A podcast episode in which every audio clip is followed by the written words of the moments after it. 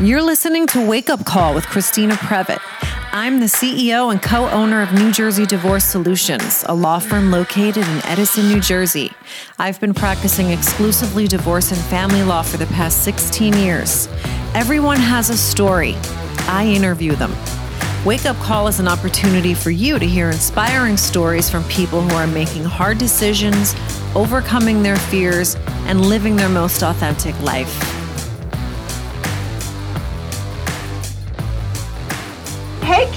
This is Christina Previte. A lot of you probably know me already. I have a law firm in New Jersey and I practice exclusively divorce and family law. My guest is Allison Leslie. She is also a New Jersey divorce lawyer with an office in Morristown. Thanks for joining me, Allison.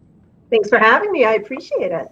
So let's get started. I, I start every interview out really the same with the hashtag FemSquire series. And where did you go to college and what did you think you wanted to be when you grew up? So I went to college at Bucknell University, which is in the heart of Pennsylvania, um, in Lewisburg, Pennsylvania, which is known for international paper, big federal prison, and in Bucknell. So it's definitely interesting. I didn't know what I wanted my major to be, but I knew I wanted to be a lawyer uh, okay. uh, when I was in when I was in school. Prior to that, I actually um, I went to Villa Walsh, which is a private Catholic girls' school in Morristown, and um, that explains a lot. I think that's actually that does explain a lot, right? so, and Tina and I have known each other for years. So, in any event, she knows all the deepest, darkest secrets. I think. I don't know. Um, but in any event, I went there where uh, I had a class of 40 people and you really learned a lot about being independent, being fearless, being aggressive, and really kind of forming your own identity so that when I went to college, a lot of people learn that in college. I feel like I learned that when I was in high school.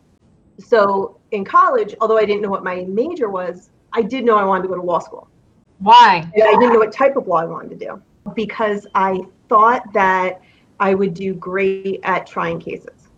I loved acting, I loved speaking, and I loved talking in front of a group of people. And so, really, I always thought that I would be really good on my feet in a live situation like that. So why didn't why did it have to be law? Why couldn't it have been acting or performing in some other capacity? Because my parents wouldn't pay for acting, and they were really okay. There we go. All right. I mean, I you know, like stripper could have been on the list too. I uh, I, I uh, produced a play when I studied abroad in Oxford. I uh, yeah produced a play that sold out within you know ten days, something like that. It was fantastic. It was The Crucible. It was actually one of my professional accomplishments that I'm really really proud of. But uh, and as much as I would like to be a producer, you could still do that with a, a law degree if you wanted to do that. But I just felt that that was more of a good fit for me. And did that ever waver once you made that decision? Yes, my first semester of law school. really? Okay.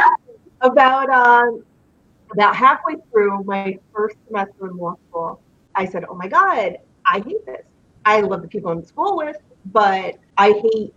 You know, Bucknell was a much different experience, a much different educational experience, as was Oxford.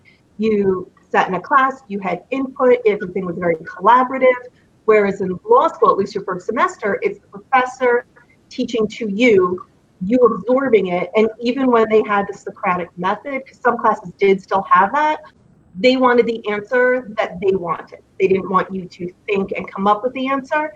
And it really was just more rote. And I truly was not a big fan of it.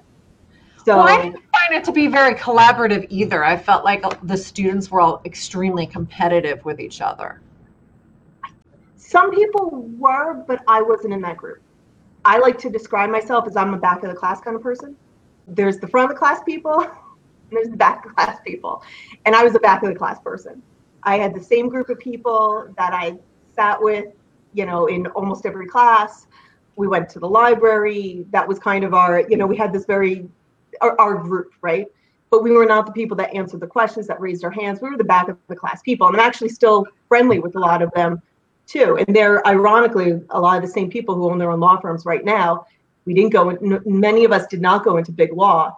We really are the ones that are still, you know, the small firm people or the mid-sized firm people.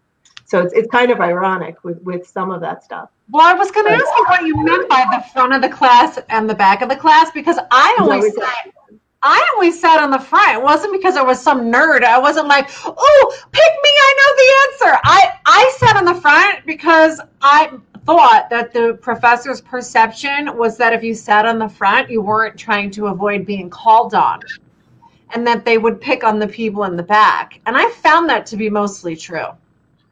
Not in Seton Hall. Seton Hall, okay. was, they were the ones that raised their hand. Yeah, okay. People were the one uh, passing notes saying, you got your manuals, right? Is that what we did? Yeah. So yeah. But I was unhappy and I had uh, reached out to one of my professors, Paula Franzese, and I said, I'm, I'm going to quit. I hate it. I can't believe this. This was my life choice. The one thing I always knew was I wanted to go to law school. I can't stand it. I'm leaving. And she said, Allie, don't quit. She said, what do you want to do? What makes you happy? I said, when I produced this play, I was happy. And she said, I work at Court TV as a consultant. Let me see if I can get you an internship there. But you have to make a deal with me and you have to stick through your first year. So that's what we did. I uh, interned at Court TV for about two years there, and I loved my time there, and it was fantastic. And I learned a ton of stuff. I mean, at that point, I was uh, a PA and then uh, an AP at some point too. I mean, it was really fantastic. Met tons of famous people, tons of famous lawyers, and you watch trials all day. So, you know, I, I always credit my uh, my evidence skills to watching, you know, some of the biggest trials at that time. You know, so meeting some of the most people. What were you doing? I was uh, I was behind the scenes. I was in the production booth. I was writing scripts. I was reading trials, pulling out, writing scripts for the commentators, writing questions for the commentators, um, getting input from them too, um, and uh, and doing everything from you know uh, being in the production section to uh, to reviewing the the tapes of the day.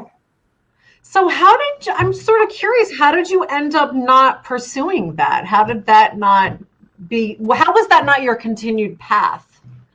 So I always, you know, I always find that I always just feel that I'm a lucky person. I try to be open to whatever advice people want to give to me. I try to talk to everybody and I really believe that everything happens for the right reason. So one of the um, producers at the time was a lawyer and she said, "Listen, you have a job here after you graduate. Don't quit." She said, "How much, you know, how much in debt are you?" And at that point, I was probably about twenty thousand dollars in debt. She goes, "Wouldn't you rather be sixty thousand dollars in debt and have a piece of paper that you can use for anything?" And I thought that made a lot of sense. Yeah. Were and you so still considering I, quitting? I it up for another two years, and then um, and then I debated about whether. She also said, if you want to practice, you need to get you know you need to get your clerkship and if you want a clerk you need to do it right out of law school because it's much harder to go from the field of television into private practice and she said you know listen you, you clerk for a year you don't like it you give me a call we'll see what we have for you and i got a clerkship out of out of law school and the rest of it was written so you were still considering quitting law school even while you were working at court tv Yes. Oh man, I wish the story was different. I wish you had said, "Yeah, I quit," and and I came on to be, went on to be the superstar at Court TV. Well, Court TV doesn't exist anymore. I no, liked Court TV. Yeah, a lot of people did. It was fantastic. You would get actually addicted to the trials at the time. But I mean, I I worked with Nancy Grace, June Grosso, uh, Ray uh, Raymond Brown who, I mean, he was fantastic. And you would see him at law school and whatnot, and you were like, oh my God, he actually does practice. He's spectacular lawyer. And look at the commentary. I mean, met Johnnie Cochran. I mean, you know, tremendous, tremendous attorneys. Beth Karas, you know, really tremendous attorneys. And I, I was um, really fortunate for that. I love Nancy Grace. She's always so serious, though. Have you seen them? Have you seen the skits on Saturday Night Live of her? Is she really like that in real life? I haven't seen the skits, but I will tell you that she answered whatever question I had to do. She she answered them. Wow, she is so, fierce. I mean, oh, maybe you could hook me up. Maybe she could come on here and I could interview her. That'd be awesome. Oh God. Okay. So anyway, all right. So I have heard this saying that if you hated law school, you'll love practice, and vice versa. Have you found that to be true? Absolutely. Yeah. Absolutely. Absolutely. Okay, so Absolutely. and I and I'll tell everybody I hated law school, but I love the people I was around. I really like my, you know, I, I sought out good professors. I sought out, you know, Kevin Kelly was at my house, you know, a month ago to do a concert. I mean, you know, I, I think you have to make the best of any situation to kind of find the best part of it. You know, I think anybody can kind of go through something as long as you have something to kind of hold on to at that time. Yeah. So you got through it because I think I don't know. There's not too many people I think say they really love law school. There's a few, but you got through it. You finished, and I think mm-hmm. the type of people that go to law school, it's just I think in our nature not to quit. Even if you hate it, you're still going to finish. You might go do something else, but you're going to finish, right? Well, I think there's nothing wrong too, because I think some people really do make a different career choice. And if they stop it and it's not for them, that's okay too. Yeah. So you did your clerkship. Was it for a family judge? I did. I clerked for Judge Schaefer in Morris County. He actually was sick and actually passed away during my clerkship. So I was able to clerk for all of the other family judges and got to see their styles while he was out sick. And then when he subsequently passed away, and then I was released from my contract early so I could start my family law job first.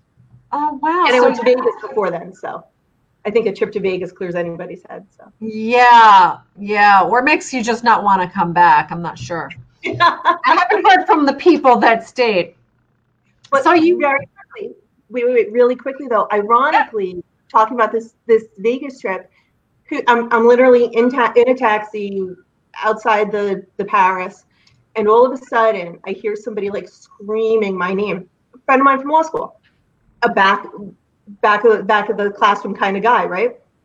He refers me a ton of cases every year his buddy who was next to him also you know we hardly said anything to each other but we always talk about like that moment in vegas when we like ran into each other. Like it's just very funny yeah. well it's kind of like facebook now. I have all these friends on facebook and i i don't really know a lot of them and i'll see them out somewhere and we'll just you know like look at each other like you know knowing glances. But you don't know them.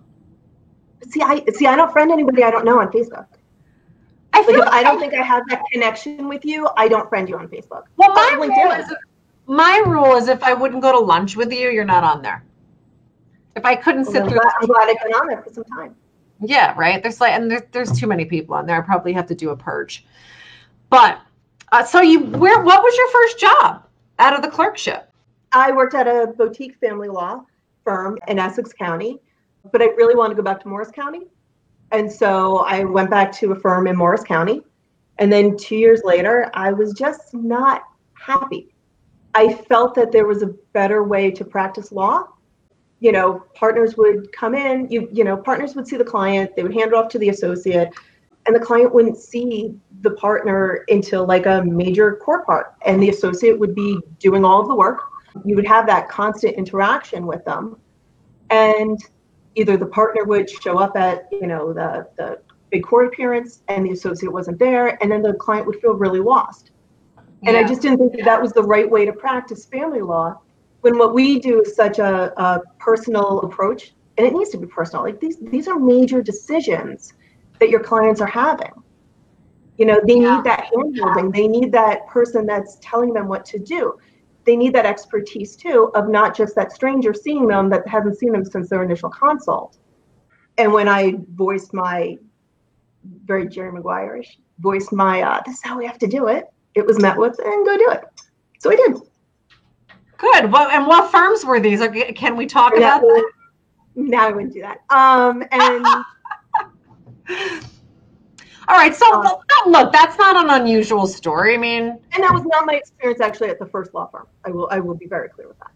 So um, you had the two firms, and then you start you went out on your own. Twenty eight. I went on went on wow. my own. Um. I had my feeling was no mortgage and no kids. At that point in time, I knew I always wanted to be a partner. I knew these weren't the people I was going to be partners with, and that's okay. People make business decisions all the time of who they want to get into business with and who they don't. I'm an only child, and so I've just always been very independent. You know, let me just just hand it to me. Let me just do it myself, and I still am that way. But that being said, I really felt that I could do it this better way. and that I could do it by individual personalized attention. And that that was the way I wanted to run my firm. Not the way everybody runs their firms, it's the way I was going to run my firm. So, did you get the trial work you wanted? I do. Yeah. No, I've tried many cases. I've tried many cases. I've settled many cases. I'm always prepared for trial, but I really try to come up with creative solutions for each person's family, each person's um, individual circumstances. Well, did I, I have tried numerous cases. Did Sorry. you want to go into family law? I mean, how did you pick family law? So when I was a kid, every Friday night we would always watch Dallas and Falcon Crest. okay. And and and I love the drama. And so when I was working at a, a firm when I was in college, I, I was actually just answering phones. And one of the attorneys came over to me and was like, Hey, do you know how to type? And of course I know how to type, but at that time there were people who did not know how to type. Because can you just retype this um, and just put it on a letterhead and, and just give it back to me with, with client's email or client's notes, something like that. So I'm like, oh my God, he did what? She did what? Oh, this is fantastic. Like you get paid to deal with this? And I loved it. And so that's what attracted me to family law. It really was. You can't make up this stuff that we do. You yeah. know that. You can't yeah. make it. Do you still think you know, it's interesting though? I love it. Oh yeah, this coronavirus stuff, I love it. I love it. I was I was in court a week and a half ago. Not. I was video, videoing, arguing in order to show cause. But we always have novel issues. So the novel issue we had then was should parenting time be suspended based upon the stay-at-home order that Governor Murphy has placed in place? What how does that evolve? What I love about family law is that it really encompasses all other types of law one of the first cases I ever worked on was for a famous musician um, dealing with the equitable distribution, which is the distribution of copyrights and the revenue from that and what they had sold and what they hadn't. It was putting in um, the perks that are in a uh, an entertain. generally, when you when you have a concert, you have a venue, right? There's a whole list of asks that the talent asks for. And the question is, is do we add that into income? Is that a perk that should be into, in, um, added into income when we're talking about different things? You know, there's so many different aspects of law that, that you can deal with within the realm of family law. Sometimes it's very straightforward and sometimes it's a formula, but more times than not, I really don't, I don't think a formula is a good idea because each is so different.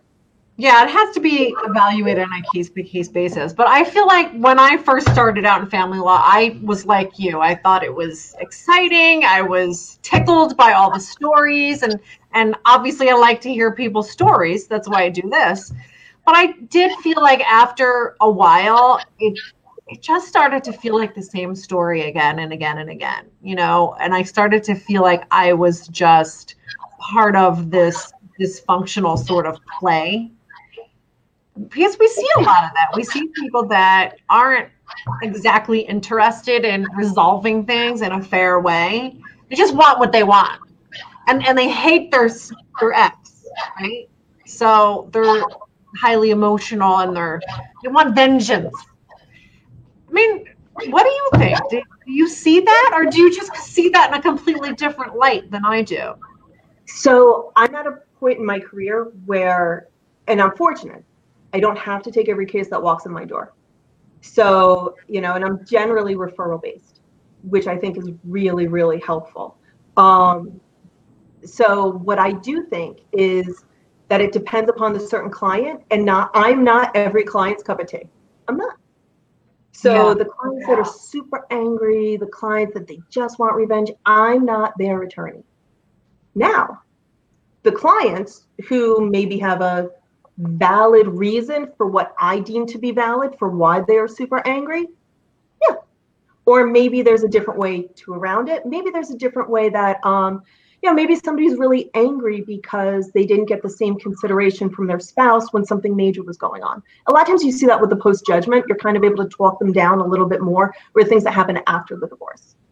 You know, that's a little bit that's a little bit different. Um, but no, I still am excited. I'm excited when a new client walks in the door. I'm excited to hear their story.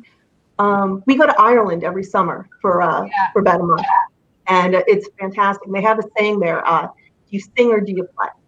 And I really do neither. I'm just like you, I'm a storyteller. So I like to hear people's stories so that I can tell their stories back to them. And that to me, I think is really fulfilling. Um, I think it's really fulfilling when you come up with a resolution for their case that's really outside of the box. Um, that you know the law gives us guidance, but then, as you know, anything that we can do with settlement, we really can be as creative as we want, as long as it really suits the parties' families. You know, and that that, that also depends on who your adversary is too. You know. Yeah. And how long have you been practicing law? I graduated in 2001, so long enough and short enough. You're gonna make me do math. Not a rising star anymore. I'm, Yeah. I, I think I'm a young Yeah. I'm pretty. Cons- I'm, I'm pretty sure that I'm still 27, maybe 22. I think you are too. I know. I feel that way too. I, yeah. I don't. I well, I didn't really get to have a birthday this year because all this coronavirus stuff was happening, so we just skipped it. So We're gonna celebrate afterwards. yeah, we are. Yeah. I think that means you get to subtract a year. Yeah, I think I do. I think so. I, I don't even want to talk. We can't even talk about it. That's a touchy subject for me. But yeah, I do still feel 27 too. A little smarter, but I don't feel much different. I remember when I was in my 20s, people would say, "You're not going to feel different when you're in your 40s and 50s. You just, it's going to be the same. You're going to, the, the years will fly." And you know, of course, I thought they didn't know what they were talking about, but I have found that that is very true. But I digress. So you've been practicing about 20 years, and Mhm. how would you say the practice of law has changed over those years? Do you feel like it has? Oh, it absolutely has. Absolutely, how? absolutely, and especially running my own firm too has. So, I opened in 2005. At that time, the internet wasn't as prevalent.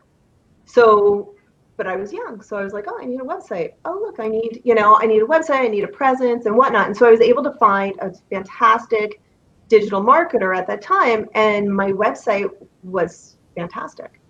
Um, I would later, um, you know, he would later use my images and whatnot for promos and whatnot, which was which was very helpful.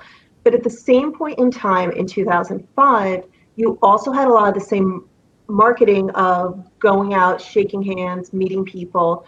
So when I started my firm, I literally made a, I got business cards, which by the way, you had to go to the printer to sit down with the graphic Yeah. designer and print, and then you had to pick them up. Um, and I had red on mine, and that was like the premier color. Oh my gosh, you've got color on your business card. Now everybody's got color, right? But at the time, nobody had color. Oh my gosh, it's red. That's fantastic. I was like, yeah, it's red for my hair. See, Allison Leslie, redhead. There you go. Um, and that was my whole thing. Like all of my marketing had red on it. Red was my color, and that's what I did. Um, so when I got my business cards, I contacted a really good friend of mine who at the time was um, like a rainmaking um, marketer. She was an attorney who didn't want practice, and that's what she taught.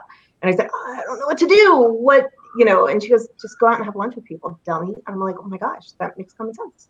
So I made a list of all the solos in my area, and I had lunch with them. Every day I went out to lunch, and I learned how they practiced law. And I met them, and we sat down, and this way they got to know me. Um, and I got a ton of business doing that. Well, And then- now they say that's that's how to do it. It Mhm. really does just come down to networking. and I think it's more personal, you know, so that we didn't have Facebook then, we didn't have LinkedIn, we didn't do any of that stuff. And at the end of the day, I still do think that the people who genuinely know you are always really the the best resources for business, best resources for business tips and tricks and that kind of stuff. You know, I texted you this week about a question on something, you know, Yeah. and that's what you do. That's what you do. You reach out to your friends, you remember who your friends are, and you you ask them. And that's the way it should be. But do you think that we we can't really just ignore social media? I mean, social media now is everything. We're on Facebook right now. So, I don't think you ignore it, but I don't think you forget the people that you know in person. Yeah, I think you have to do I think you have to do both. But it seems like to me like and you know, I spend a lot of time on marketing and advertising because I actually really enjoy it, but it seems like it can get really overwhelming. Okay, so I have to network and I have to go to events and I have to stay in touch with people and now I have to add this. Now I have to add all this social media stuff and there's a tremendous learning curve which I'm still learning how to how to maneuver my way around social media and everybody else is on social media, right? I mean, we're bombarded all day, especially now because everyone's home and mm-hmm. everybody's mm-hmm. posting. And the, the firms and the people that were ignoring social media before, now they're using social media. So I don't know about you, but I'm seeing people advertising on social media that never did before because they're and home. I, and I couldn't agree with you more. Yeah. So yeah. So when I started my practice, I was really one of the only games in town that was doing that. Um, there was a couple of attorneys, but not a ton. And now everybody is. And yeah. I think you really, I think you nailed it when you said, I'm still learning it because you constantly have to learn. And that's the whole thing with running your own practice. You constantly have to learn. You constantly have to look to see what else people are doing um, and how people are moving and, and shifting it. I mean, it really is there is a business to what we do and you can't ever yeah. forget that this is a business it's not just a pra- it's not just wouldn't it be nice if you could just practice law oh, that'd be great right what a novel idea can i just sit in a desk and, and practice law no i have a business to run well, you know you you can though i mean you definitely I, this is a subject i talk about all the time is that when you start your own firm you whether you realize it at the time or not you've got two jobs now. You're a lawyer and you're a business owner and a manager, and you have to run your business. So I still have this debates with people sometimes, and I'm going to say they're generally older attorneys that will argue with me that you know you're a lawyer. You you have a law firm and and they'll they just sort of deny that it's a business but it is. You mm-hmm. you have to make money. If you're not making money then what are you doing right? I mean and it's not about being greedy. It's about supporting yourself and and thriving. So but i think i'm preaching to the choir. You you are but you know i i kind of look at it a different way because we sell our time right that's what we do. We, we sell our time with how you bill with your increments and whatnot. And my time has value. And so you know i i have two kids. I have a stepson. I have a husband. So for me, my time is very valuable. And so every year I block out. What do I what do I value in my life this year? What things do I value? Because you value your clients, you value you value your business, you value the the ability and the privilege to practice law, but I also value my free time, my vacation time, my time with my kids. Um, I'm not valuing homeschool. I am not valuing homeschool, but Yeah, you're like, I, this is why I didn't become a teacher. Confirmed. Now, my mother was a teacher actually, and she wanted me to become a teacher. And uh, I took one class of education. I'm like, yeah. Uh, yeah. There's there's a reason why she's a teacher and I am not. Um, so when you say that you have to val- you have to balance it, um, mm-hmm how do you do that because there's only so many hours in a day so if you're if as you say you're selling your time because i think you're selling a little more than your time you're also selling what you can do in that time because that's why you and you know the guy down the street who maybe isn't as good at practicing law as you are maybe not as creative maybe not as mindful, maybe doesn't have an emotional IQ that can translate to crafting a creative settlement, right? Because that's all mm-hmm. part of it. I don't think their time is quite as valuable as your time. So it's not just Nobody, the time. Nobody's time is as valuable as your time. My time is not as valuable as your time is. No one's is because it should be of value to you. And that should be the most important thing. So, how do you balance that? there's only so many hours in a day. So, and look, I don't want to make everything about money, but some things are about money and you have to balance, you know, I, I want or need to make a certain amount of money and that translates to a certain number of hours. And, you know, you're, mm-hmm. you're also a business owner. So you're, you're doing marketing, you're doing networking, you're doing all the other kinds of things like that. So when you say what's important to me, I, it's a personal question for you. What is? I mean, how would you say that you're one of those people that's always at the office and you know burning the midnight oil? What's your day like? As, as a matter of, those two different questions, but um. So okay, so which question do you want me to ask first? Whichever one you want to answer. Okay, so my typical day when we are not in quarantine is I get up at five, I go to the gym, um, listen to a podcast, and that's my time. Um, get back home, get ready for the office, make sure the kids are ready, um, drop them off, and then I'm in the office by nine ish, and I try not to have any appointments that start at ten. Um, work through, and then uh, and then I always try to pick up my kids um, after school from aftercare. Okay. And then so cook dinner, and then I, you know, I'll, I'll check emails here and there, but I really the time the my time in my office is my time in my office, or my time in court, or my time getting ready for court or mediation or whatnot. But I really try to have strict boundaries with that, those things. and what staff do you have? So I have a, uh, a full-time secretary and I have an associate. My associate went to law school with me, so I've known him for years. Um, he's worked with me for about 10 years now. Um, we know each other in and out. We trust each other. We drive each other crazy. Probably like you and John.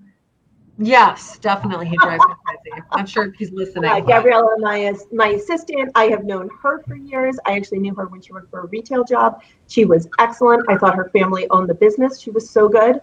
Um, everything she does, she really takes ownership of, and and she's excellent. So That's awesome. Yeah, hiring and hiring and personnel management is not my absolute favorite thing to do at all. How do you feel about it that? anyone? Is? There are people that like that. I mean, I don't want to speak I'm for not one of John, my partner, for anyone who doesn't know, but you know, he's one of those people. Like he's a social person, and he wants to be. He loves to sit at the head of the table and, you know, rally up the troops, and that is just not my thing. It's just I not. like doing that. I like doing that. But at the same point in time, there's a reason I've always kept my firm small. Some people say they have to grow, they want to grow. That's not my personality, and that's not the firm that I want. I I'm a micromanager with certain things, and that's just who I am, and I'm happy with who I am. Does that make sense? Yeah, no, I think you got to know what you want, right? Um, I Mhm. think I see a lot of companies just focus so heavily on growing and growing and growing. Like we're somehow programmed to think that we're supposed to grow and that that's a good thing and that's productive. And I'm finding out that it's not necessarily. For some people, it is. It, it really depends on what your personality is and what you're creative with. But for me, what we have works. Yeah. So where And, do you I- and I'm comfortable yourself- with it and I'm happy with it. Where do you I see don't feel this overwhelming need to to grow bigger, to grow stronger, whatever. I want to give the best client experience that I can to my clients, and that's my most. That's where my focus is. so you feel like you're kind you've reached a good place where you can coast. Is that how you feel? No, I don't think anybody ever coasts, and I don't think anybody should coast. I don't. I don't think coasting is ever a good idea. I think you want to get to a point where you're happy with where you are, and I don't think that ever changes. I think it evolves. I think what makes you happy co- constantly evolves and changes with the times. So I, I would never call something like that coasting because I think it's almost a static point. Um, and I don't think you're ever at a static point, or you shouldn't be at a static point. When you're comfortable, I don't think I don't think you grow as a person, but I don't think you can constantly be growing in every aspect. Yeah. You know, a friend of mine, a friend of mine always said that her dad gave her great advice that you can be anything you want to be in life, but you can't be everything. And so when you're growing in one aspect, you're not going to be able to grow in all of your aspects. So I think that's really where you need to look. That is. Well, I think we put a lot of pressure on ourselves, men and women, to be everything and be perfect at everything. So tell me, what is your vision for yourself, for your firm, for your personal life? I mean, you're still a young lady, right? Because you're around my age, so you're a young lady. but uh, I mean, you still got a lot of years ahead of you. So what what are your goals? What what do you want for yourself? I think I just want to be happy. What I know that look sounds like? silly. I don't know. Right now, it's me talking to you over this this podcast. Aw, thank you. It's it is. Um, you know, I, I think I think everybody deserves to be happy. And I, I think as I said to you before, it's really something that's always evolving. What might make you happy now might not 15 years from now. You know, I want to be able to keep practicing. I love practicing. I love being a lawyer. Um, I know some people aren't, but I, I love it. I absolutely, I absolutely love it. I have the same. I feel that I have the same enthusiasm from the moment I I open my office doors. The moment you put on your first, you you put your name on the on the record. I love it. Um, That's great. I, That's and I don't want to change. there there's people in not just lawyers but all kinds of jobs and professions that aren't happy and Exactly, like life's too short life's too short to be miserable and that's exactly how I feel too. If you're not happy, change it. Change it. yeah that's great You know, or see what will make you happy. great role model for your kids do they, well, they do hear me yelling a lot too, so they're not going to tell you I'm always happy. So you're just you're just catching me at a moment where my husband's got them outside. So oh good good yeah well we've been on here for a little while we're going to wrap it up soon i do end every interview with a series of questions my list seems to be growing okay, Um, so what's the best advice that you ever got? Like personal or business? um, What's something that kind of resurfaces for you often? there's a couple of them. One Oh, is tell me. one is be nice to everybody, and I haven't always followed that. You know, you, you catch somebody on a wrong day, Yeah. something's going to come off of somebody's mouth, and and it's certainly come out of my mouth, and I'm sure I made awful first impressions to different people or whatnot, and they just catch you at the wrong moment or whatnot. Um, but I try to be nice to everybody, um, or everybody that you meet. Um, the biggest one that I have is uh, if somebody offers you a breath mint, take it because you don't know if they're trying to be nice and you need it. Well, I usually say, "Do I need one?" okay, no It's not to offered to me that often, but uh, but I, I you know, Okay, okay, yeah, that's useful. it's actually from law school, not even from not even. I do want to ask you, what's the best business advice you ever got? Be nice to everybody. Yeah, it's really true. It sounds so basic, but and I definitely don't follow that all the time. I'll feel I'll feel guilty later, like "Mm, I could have been a little kinder to that person. But we are human, right? I mean, we're not going to. We are human. we Perfection have, we have those moments, and then you have to hope that somebody at least has the grace in their moment to say, you know what, I think they were just having a bad day. Yeah, yeah. And you know, one thing I've learned it's it's rarely about you. If someone is mean to you or rude or whatever, it's it really isn't about you. I think we internalize that like I did something, they don't like me. Mhm. We make it always about ourselves and it's usually not. Okay. We're, so- we're lawyers. We like to hear ourselves talk. We Yes, we- generally have a high opinion of ourselves. Like yes. I always say to me, like nobody likes the sound of my voice more than I do. So Well, you, well, this is the perfect forum for you then, because this is your interview.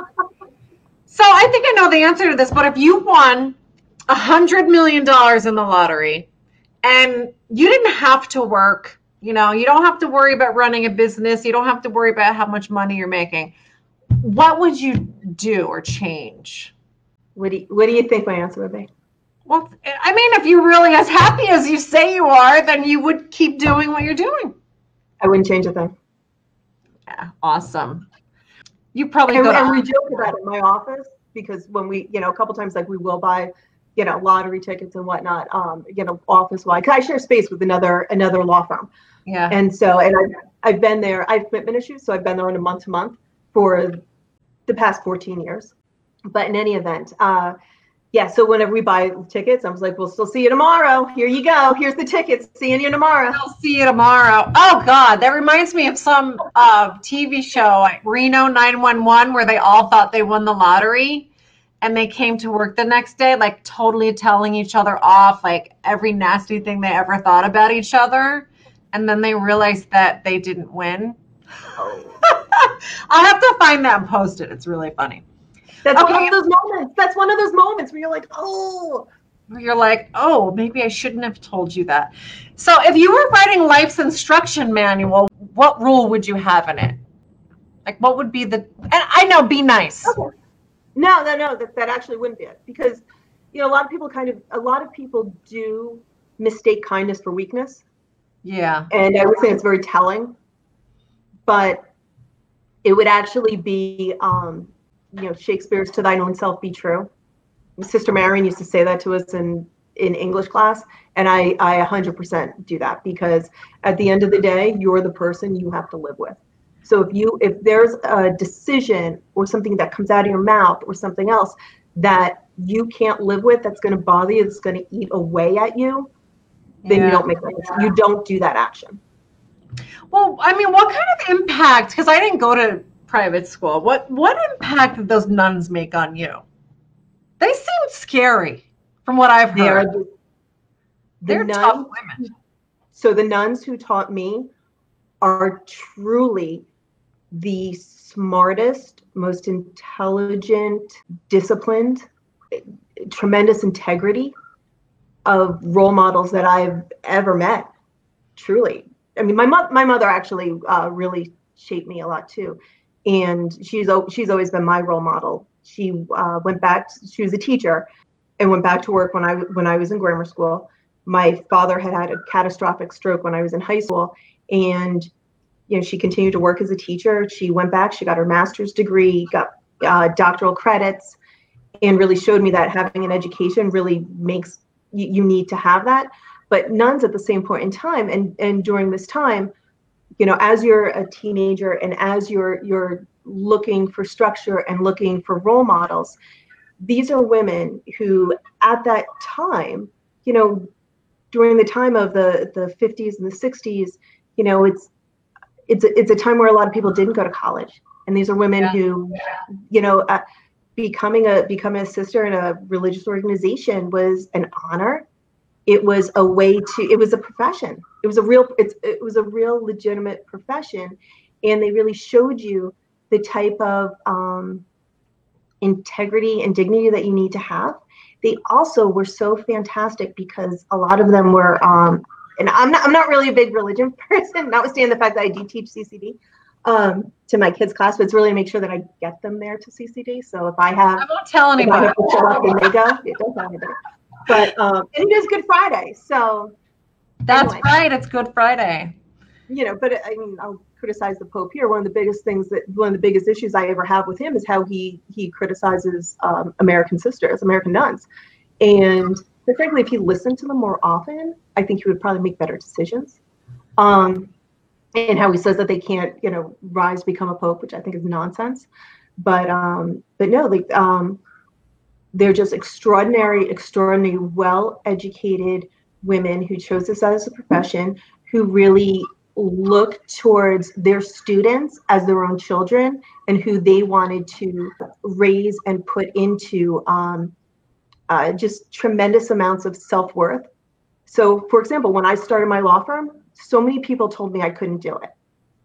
And I knew I could because I believed in myself because my education told me I could.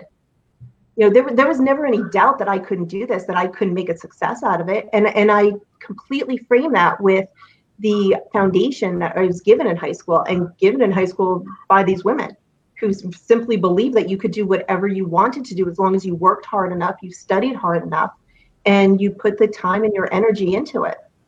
So so you didn't feel like your experience, because this is what I hear a lot from people in who go to Catholic school, that it's so restrictive. That you know, that's the joke is that when the girls leave Catholic school and they go to college, they kind of run wild, right? Like, isn't that the joke? And I won't ask you that question, Allison. I'll ask you that question. I think you know me long enough. So. but that's sort of my perception. But again, not having gone, I don't know what it was really like. But it doesn't sound like you had that experience. It doesn't sound like it was you felt it was restrictive. Um so for example, like you have to wear a uniform, right? So yeah. we had to wear plaid skirts and we had to wear these uh, these white shirts. And when you think about what does Mark Zuckerberg every day? He wears a uniform. Steve Jobs wears a uniform. So are they that far off in making teenage girls not compare what outfits they're wearing and not compare what they're doing so that they can focus on their studies. You know, there's certain things like that. Yes, it's restrictive because I wear a uniform. I want to wear a uniform. Um, I'd, I'd, wear a uniform. I'd wear a uniform now if I could, quite frankly, so that it's less uh, choices that I have to make. I put on three different outfits till I can figure out what to hear, do here. You can. You can wear a uniform. So I pretty much I, I would do the uniform any day. but you know, there's certain rules and there's certain restrictions. And then, you know, at the end of the day, you decide what works for you. You you asked me what my schedule is. I gave you my schedule. For some people, they don't do that, and that works for them. But I think you pick yeah. and choose and see and determine what it was. Yeah. Well, I, I those nuns, man, they're they're tough. They're they're there's something when I see a nun, I I feel intimidated. Like if, if I'm out somewhere and I see a nun, I'm I'm immediately like, I don't even know why. I'm in, intimidated by them. They, there are some strong women. They are remarkably strong and encourage you to do that. But I'll tell you this: there isn't a single judge that I'm afraid of that I wasn't more afraid of than uh, Sister Doris or Sister Marion. So I did they did they paddle you? Did they do like oh god, I went to school in Georgia and they paddled. If this sounds so crazy, doesn't it? I got paddled. I got I hugged. The class. And it hurt. I got hugged. Um, I, got. You're having a bad day? Come here. Let me give you a hug. Uh, You're gonna get through this. Let me give you a hug. I know it's really hard. Let me give you a hug. Now go back and study harder. I will say this was in Georgia where I got paddled, so that might explain a lot. All right. Um, I think I know the answer, but what person do you most admire and why? I don't know. You know, there's so many people. There's so very many people. Um, my mother, um, my husband, um, so so many people, quite frankly. Yeah. Uh, you know, it really depends on that time and what you're talking about and where you are. There, there are certain people. I mean, you know, they they rise up from places and and in places where they're where they're disadvantaged and they you know they pick themselves up they dust themselves off so many times my clients they come out of a bad situation they do it you know this week a friend of mine from law school who picked up the phone to call me when i needed his help for something i mean eh, all so many different things yeah I, I kind of went through a phase where I felt like there weren't many people to admire anymore, but I don't think that's true. I, I think you I think whatever you look for, for you find. You have to look for them. Yeah. Sometimes it's not that obvious. Yeah. There's there's kindness in everyone, I think. So so what would you tell your 20-year-old self? Everything happens for a reason. You just might not see it at this moment. Yeah. That's true. Just wait and see and you'll see it. But everything happens for a reason. It does. All right, last question. Okay. So when you're That's a little old lady, I like it too. I should just start out with these. So I do a Proust questionnaire sometimes. Do you know what that is? No. This is kind of like a Proust question. Just like the philosopher? Yeah. So I I didn't exactly know what that was. If you read Vanity Fair magazine, at the last page, they have a Proust okay. questionnaire, and they just ask a series of short questions of a celebrity, and they're very short. They're like, "What's your? What do you think are the is the greatest depth of misery?" And the whole idea of it is to learn something about that person's character. Mm-hmm. And they're really interesting. I love doing them. Maybe you should start doing those on here. But this is a good one. With all my spare time. What's that? With all my spare time. Yes, all your spare time. And we all have, well, some people might smack me if, if I say that because the people that are homeschooling, I don't know how much spare time they have. But if, when you're a little old lady well, first of all, you're going to have red hair or gray hair when you're a little older. I will always have red hair. Okay, okay. So I'm envisioning you. Know, my grandmother had was rocking the uh, purple and the blue before Lady Gaga was. So wow. I in blue. Awesome. Okay, so I'm envisioning you with your red, flaming red hair when you're like 95. You're looking back on your life. Like what? What do, what do you see? Like what are you know the big accomplishments? That you're looking back on fondly?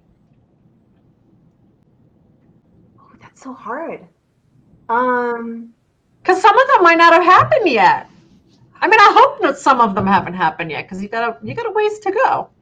You know, I really, I, I think probably opening my own practice, quite frankly, because even at that time, I yeah, I was dating my husband at that time, and I remember him saying to me, like, "I wish we, I wish you had a daughter right now, so that you, she could, she could see how proud I am of you," and I think that's definitely going to be one of it. I think it's also going to be resilience to anything. And um, I would hope it would be to being supportive to, you know, my my friends and my mom squad and that type of thing. You know, I don't know. That's really difficult. I think we're gonna have to wait and see. I think you're gonna have to check in with me in another couple of years and see where we are for that. I think we'll still be going to Roots for happy hour when we're 95. That's that totally works for me. but I mean, I it sounds so morbid, and I hopefully it doesn't come across as Debbie Downer. But I no. do think to myself times sometimes just to keep things in perspective and try to focus on bigger things and not trivial things because I think we all do that. I'll think, you know, if I was on my deathbed right now, what would I really be thinking about? Like, would I be worried that I didn't get my newsletter done? My newsletter is supposed to go out every Saturday and I didn't do it. And, or, you know, I could have finished some some work that I was supposed to do and I didn't do that. And I guess I'll do it next week now. And we kind of get down on ourselves over that stuff. But that's just not the stuff that you're going to be thinking about when you're on your deathbed. I, I think you're really going to think more about relationships that you had. I try to check in and say, is this going to matter in a year? Is this yeah. going to matter in five? And that's how that is how I look at different things and look at different opportunities. Is what is the impact of this happening right now is, you know? Yeah. I think that's the thing that I've gotten out of this coronavirus experience being at home because I just kind of went on autopilot and I would get up early in the morning. I just work all day long and I would find myself just working all day long until basically it was time to go to bed. And that lasted about a week because I could not sustain that. And then I was thinking to myself, well, what am I really doing all day? Do I really have to do all the things I'm doing all day? And when you look at it, you don't. Like, is well, it going to matter if I put What's that? There's, there's power in saying no. Yeah. Oh, yeah. no is a complete no. sentence. No is a complete sentence. Yeah. Well, there's plenty more to talk about, Allison, but we've been on here for an hour and seven minutes. Wow, you can talk, Allison. I'm Irish. I can't help it.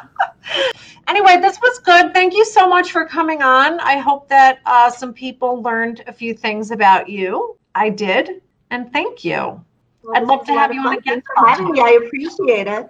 Yeah, of course. I'd love to have you on again sometime. I like to do roundtable discussions and you know find topics to talk about. So if anybody has any ideas or suggestions, I'm happy to hear them. And let's get a bunch of us fem squires on here and have a conversation. Next time, wine though. Maybe we could do it at night sometime and we have some wine. All right. Sounds well, like have a great day and thank you for watching Wake Up Call Live. Thanks a lot, Christine. I really appreciate it. Thank you for listening to Wake Up Call, the podcast. I hope you enjoyed this episode.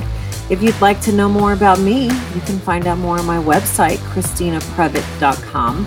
And be sure to sign up for my newsletter where I talk about everything that I'm reading, learning, listening to, doing, basically everything that I'm obsessed with right now.